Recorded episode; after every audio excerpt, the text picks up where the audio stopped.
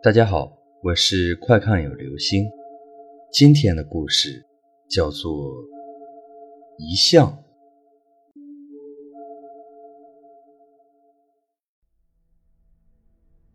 这几天我有点感冒，晚上吃过药后就迷迷糊糊的睡着了。半梦半醒间，我隐约听到一种声音，这种声音让我心里非常不安。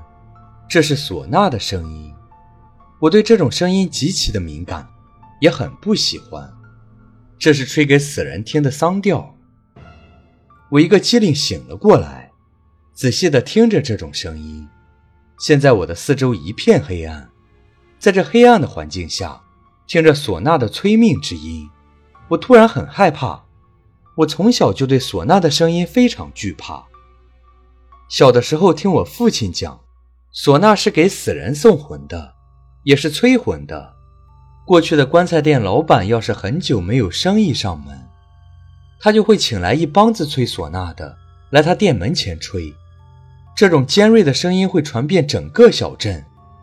这样连续吹上几天后，真的会有人死去，然后他的棺材也就有人买了。也可能是我最近感冒的缘故，体弱胆虚。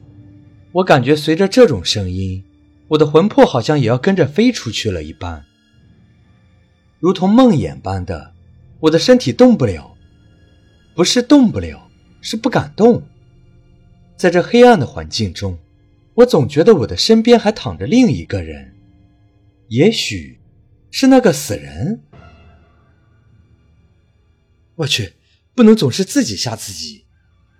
我心里想着。咬牙起身，把开关打开，卧室里亮了，感觉也好了些。现在是后半夜三点四十七分，听声音传来的方向，应该是我的隔壁。难道是隔壁的那个老太太？我有点突然，这个老太太看起来挺硬朗的样子，怎么会说没就没了？我穿上衣服，准备过去看一眼。毕竟邻居这么多年了，过去上炷香祭奠一下吧。走出门，外面下着小雨，阴冷阴冷的。我紧了紧衣服，看到隔壁门前有三四个人，唢呐的声音就是他们吹出来的。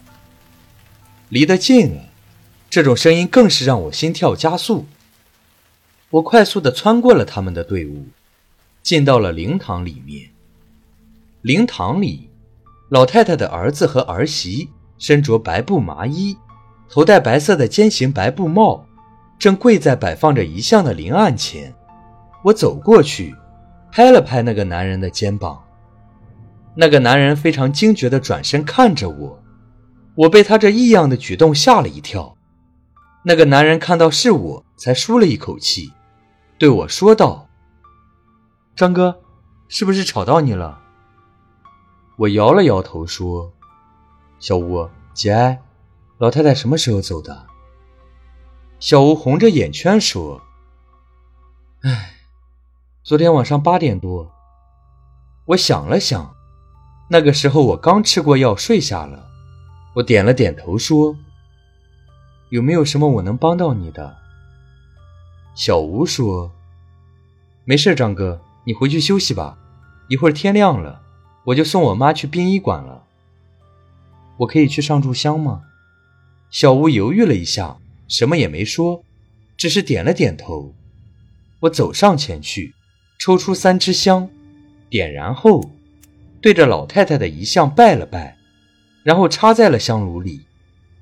我抬眼看了一下老太太的遗像，我的心猛地一缩，这老太太的遗像怎么这么吓人？遗像中。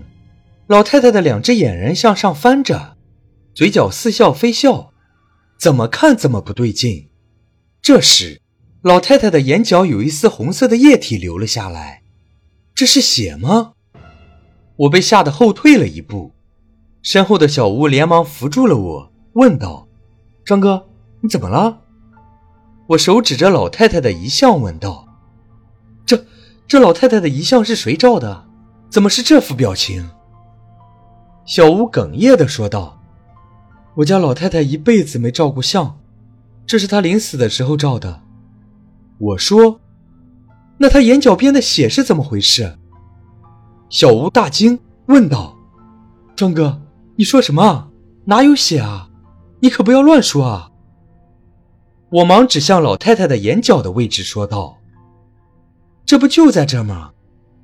回头一看，我也傻了。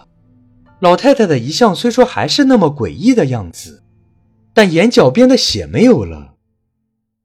我揉了揉太阳穴，小吴在旁边说道：“张哥，我看你可能是睡眠不好，产生幻觉了吧？你快回去歇着吧。你能来给我妈上炷香，我谢谢你了。”我想可能也是，最近感冒没好，再加上半夜被那个唢呐声吵醒。可能真的是出幻觉了。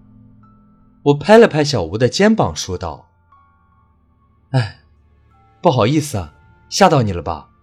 我最近生病了。你说的对，我这就回去。如果有什么要帮忙的，尽管跟我说。”小吴点点头，把我送了出来。回到家后，我又躺回到床上，沉沉的睡了过去。小张。帮帮我！我正睡得昏天黑地的时候，突然耳边传来了一个老太太的声音：“嗯，嗯。”我迷糊的回道：“帮什么忙啊？有事等我睡醒了再说。”说着，我翻了个身：“你不是说，如果有什么需要帮忙的话？”就尽管跟你说嘛。那个老太太的声音在我身后再次传来，我猛地一下睁开了眼睛，这声音这么熟悉，是隔壁老太太的声音。此时我有一种魂飞天外的感觉。小张，你帮帮我，他们不让我闭眼呢。你转过来看看我，你看看我的样子啊。说实话，我被吓得快尿出来了。别笑话我，这事要是你们遇到，也会和我一样的感觉。我没有回身，我一动不敢动。这时，我感觉有一只硬邦邦的手搭在我的肩膀上，他想把我翻过来。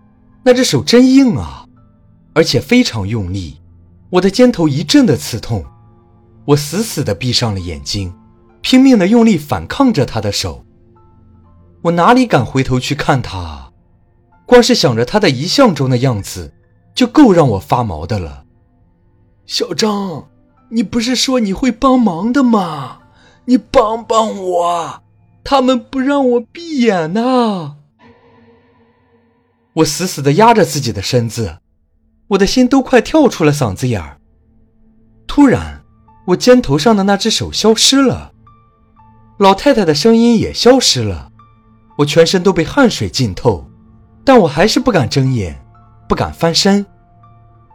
又过了一会儿，确实没有什么声音了。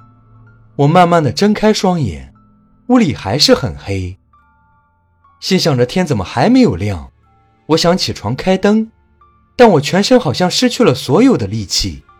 我深吸了几口气，挣扎着坐了起来，然后颤抖着下床。摸向了灯的开关，啪的一声，灯没亮。我来回开了几下，灯都没有亮。不会停电了吧？听到这里，有人会问了：为什么不拿出手机来照亮呢？那个时候是九十年代初期，很遗憾，没有手机。我走到客厅，拿出手电打亮，然后又回到了卧室。当我用手电的亮光照向床的时候，我整个人僵住了。我的床上此时正坐着一个人，是那个老太太。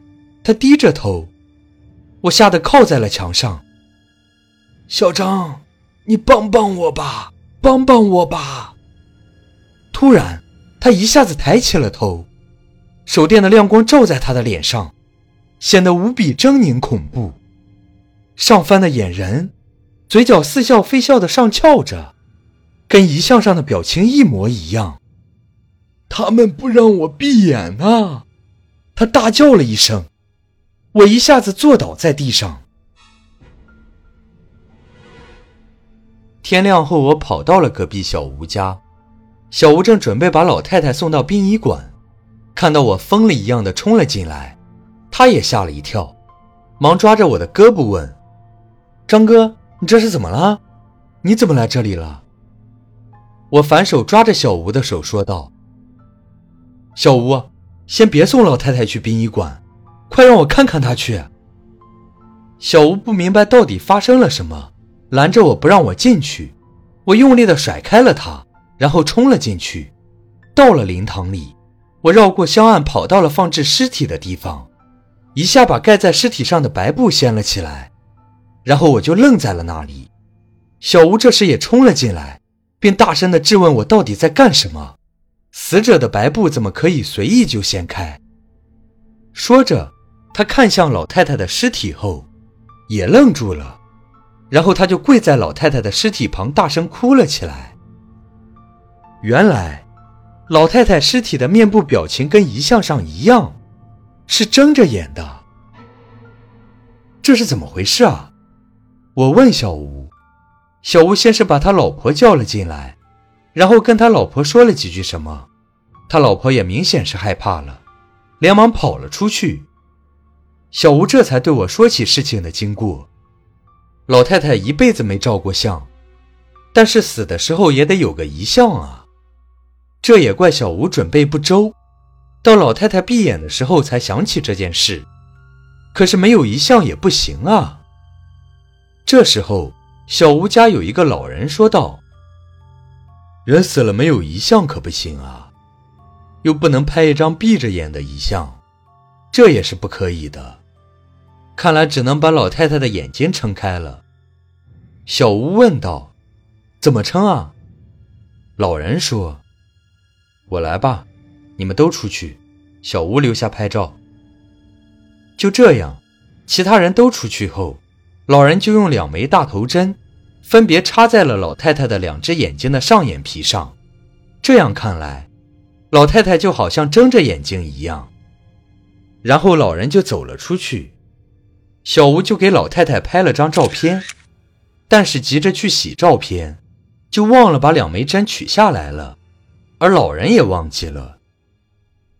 小吴的老婆叫来了老人，老人连忙把老太太眼睛上的针取了下来，老太太终于合上了眼。这也就是为什么我第一次看到那张遗像时，感到特别不对劲的原因了。